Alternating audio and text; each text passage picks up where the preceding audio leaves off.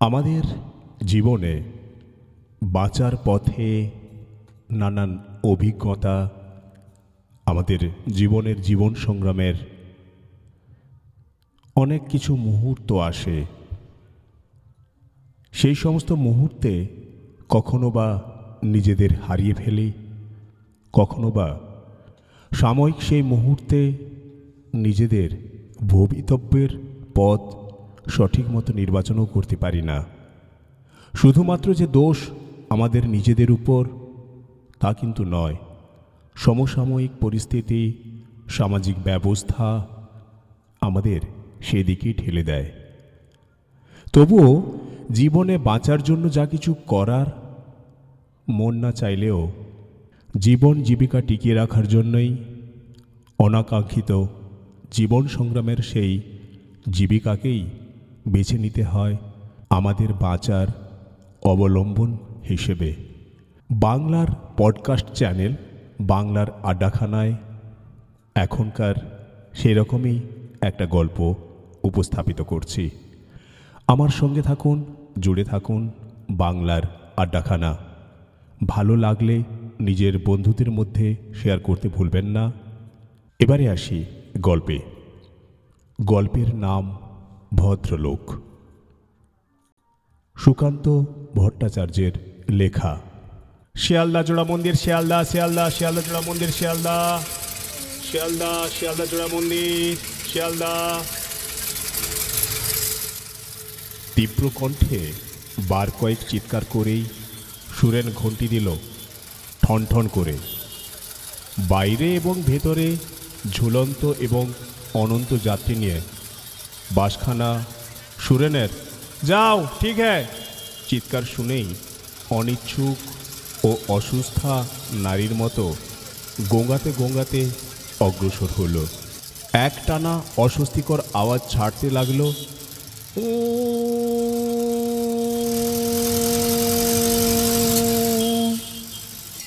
Ticket, বাবু, ticket আপনাদের? অপরূপ কৌশলের সঙ্গে সেই নিশ্চিদ্র ভিড়ের মধ্য দিয়ে সুরেন প্রত্যেকের পয়সা আদায় করে বেড়াতে লাগল। আগে ভিড় তার পছন্দ হতো না। পছন্দ হতো না অনর্থক, খিটির মিটির আর গালাগালি। কিন্তু ড্রাইভারের ক্রমাগত প্ররোচনায় আর কমিশনের লোভে আজকাল সে ভিড় বাড়াতে লেটেরও পরোয়া করে না। কেমন যেন নেশা লেগে গেছে তার পয়সা। আরও পয়সা। একটি লোককে, একটি মালকেও ছাড়বে না বিনা পয়সায়।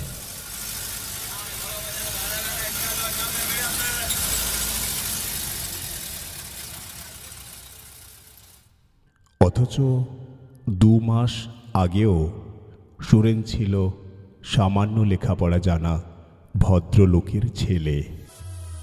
দু মাস আগেও সে বাসে চড়েছে, কন্ডাক্টর হয়ে নয় যাত্রী হয়ে। দু মাসে সে বদলে গেছে।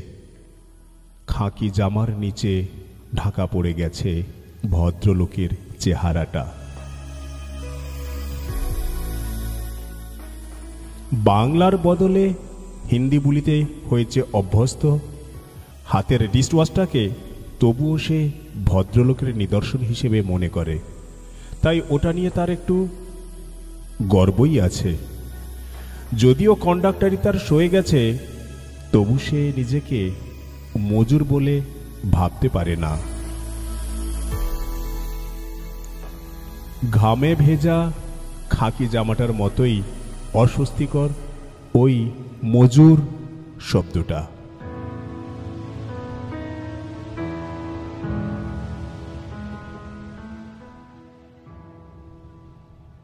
এই কন্ডাক্টর বাঁধো বাঁধো। একটা অতি ব্যস্ত প্যাসেঞ্জার উঠে দাঁড়াল, তবুও সুরেন নির্বিকার। বাস স্টপেজ ছাড়িয়ে চলে যাচ্ছে। লোকটি খাপ্পা হয়ে উঠল, কি, শুনতে পাও না নাকি তুমি? সুরেনও চোখ পাকিয়ে বলল, আপনি তুমি বলছেন কাকে? তুমি বলব না তো কি হুজুর বলব? লোকটি রাগে গজগজ করতে করতে রাস্তায় লাফিয়ে পড়ল। প্যাসেঞ্জারদের মধ্যে কেউ কেউ মন্তব্য করল, কন্ডাক্টাররাও আজকাল ভদ্রলোক হয়ে গেছে। কালে কালে কতই হবে? একটি পান খেকো লুঙ্গি পরা বোধ হয় পকেটমার হেসে কথাটা সমর্থন করল। বলল, মার না খেলে ঠিক থাকে না সালারা। সালাদের দেমাগ হয়েছে আজকাল। আগুন জ্বলে উঠল সুরেনের চোখে। না একদিন নির্ঘাত মারামারি হবে। একটা প্যাসেঞ্জার নেমে গেল। ধাই ধাই বাসের গায়ে দু তিনটে চাপড় মেরে চেঁচে উঠল সুরেন, যাও! রাগে গড়গড় করতে করতে সুরেন ভাবল, ও, যদি মামা তাকে তাড়িয়ে না দিত বাড়ি থেকে, তাহলে কি আর? কি এমন আর অপরাধ করেছিল সে? ভাড়াটেদের মেয়ে, গৌরীর সঙ্গে প্রেম করা কি গোমাংস খাওয়ার মতো অপরাধ?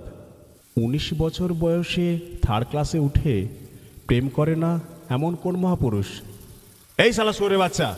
ড্রাইভারের সঙ্গে সুরেনও চেঁচে উঠল। এই সালা সোরে বাচ্চা। একটুকুর জন্য চাপা পড়ার হাত থেকে বেঁচে গেল লোকটা। আবার ঘন্টি দিয়ে সুরেন চেঁচে উঠল যাও ঠিক হ্যাঁ লোকটার ভাগ্যের তারিফ করতে লাগল সমস্ত প্যাসেঞ্জার।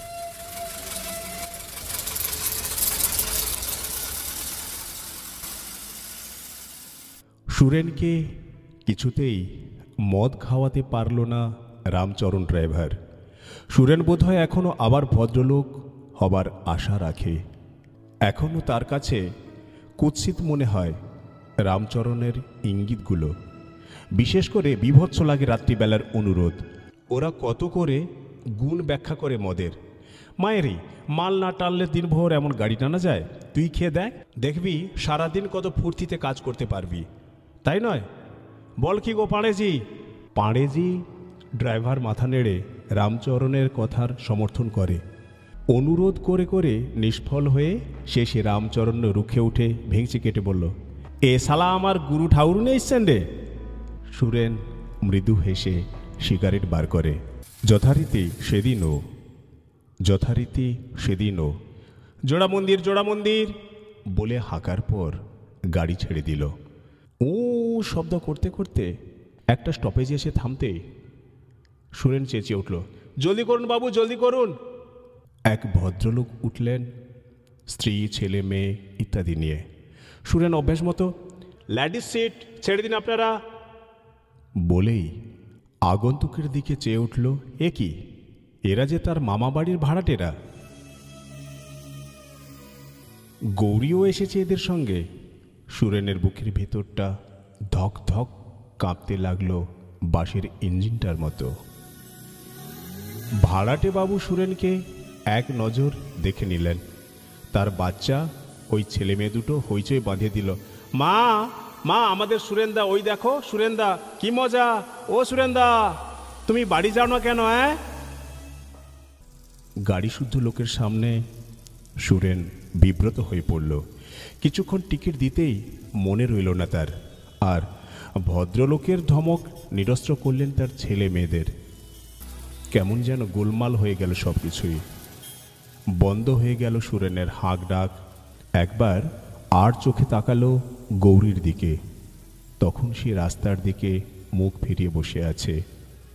আস্তে আস্তে সে বাকি টিকিটের দামগুলো সংগ্রহ করতে লাগল। বাসের একটা না ও শব্দকে এই প্রথমে তার নিজের বুকের আর্তনাদ বলে মনে হলো। কন্ডাক্টরের দুঃসহ গ্লানি ঘাম হয়ে ফুটে বেরোতে লাগল তার কপালে। গৌরীর বিমুখ ভাব সুরেনের শিরায় শিরায় বইয়ে দিল তুষারের ঝড়। দ্রুত, অত্যন্ত দ্রুত মনে হলো বাঁশের ঝাঁকুন দেওয়া গতি। বহু দিনের রক্ত জল করা পরিশ্রম আর আশা চূড়ান্ত বিন্দুতে এসে কাঁপতে লাগল স্পিডোমিটারের মতো। একটু চাহনি, একটু পলক ফেলার আশ্বাস।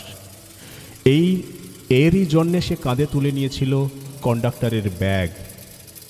কিন্তু আজ মনে হলো, বাসের সবাই তার দিকে চেয়ে আছে।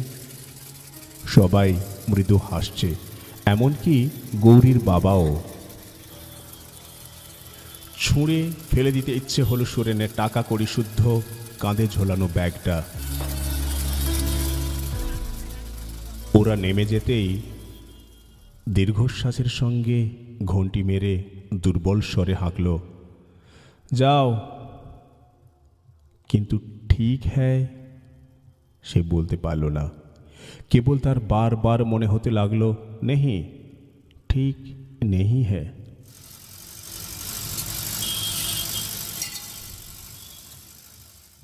সেদিন রাত্রে সুরেন মদ খেল, প্রচুর মদ। তারপর রামচরণকে অনুসরণ করল। যাত্রীদের গন্তব্যস্থলে পৌঁছে দেয়াই রামচরণের কাজ। সে আজ সুরেনকে পৌঁছে দিল।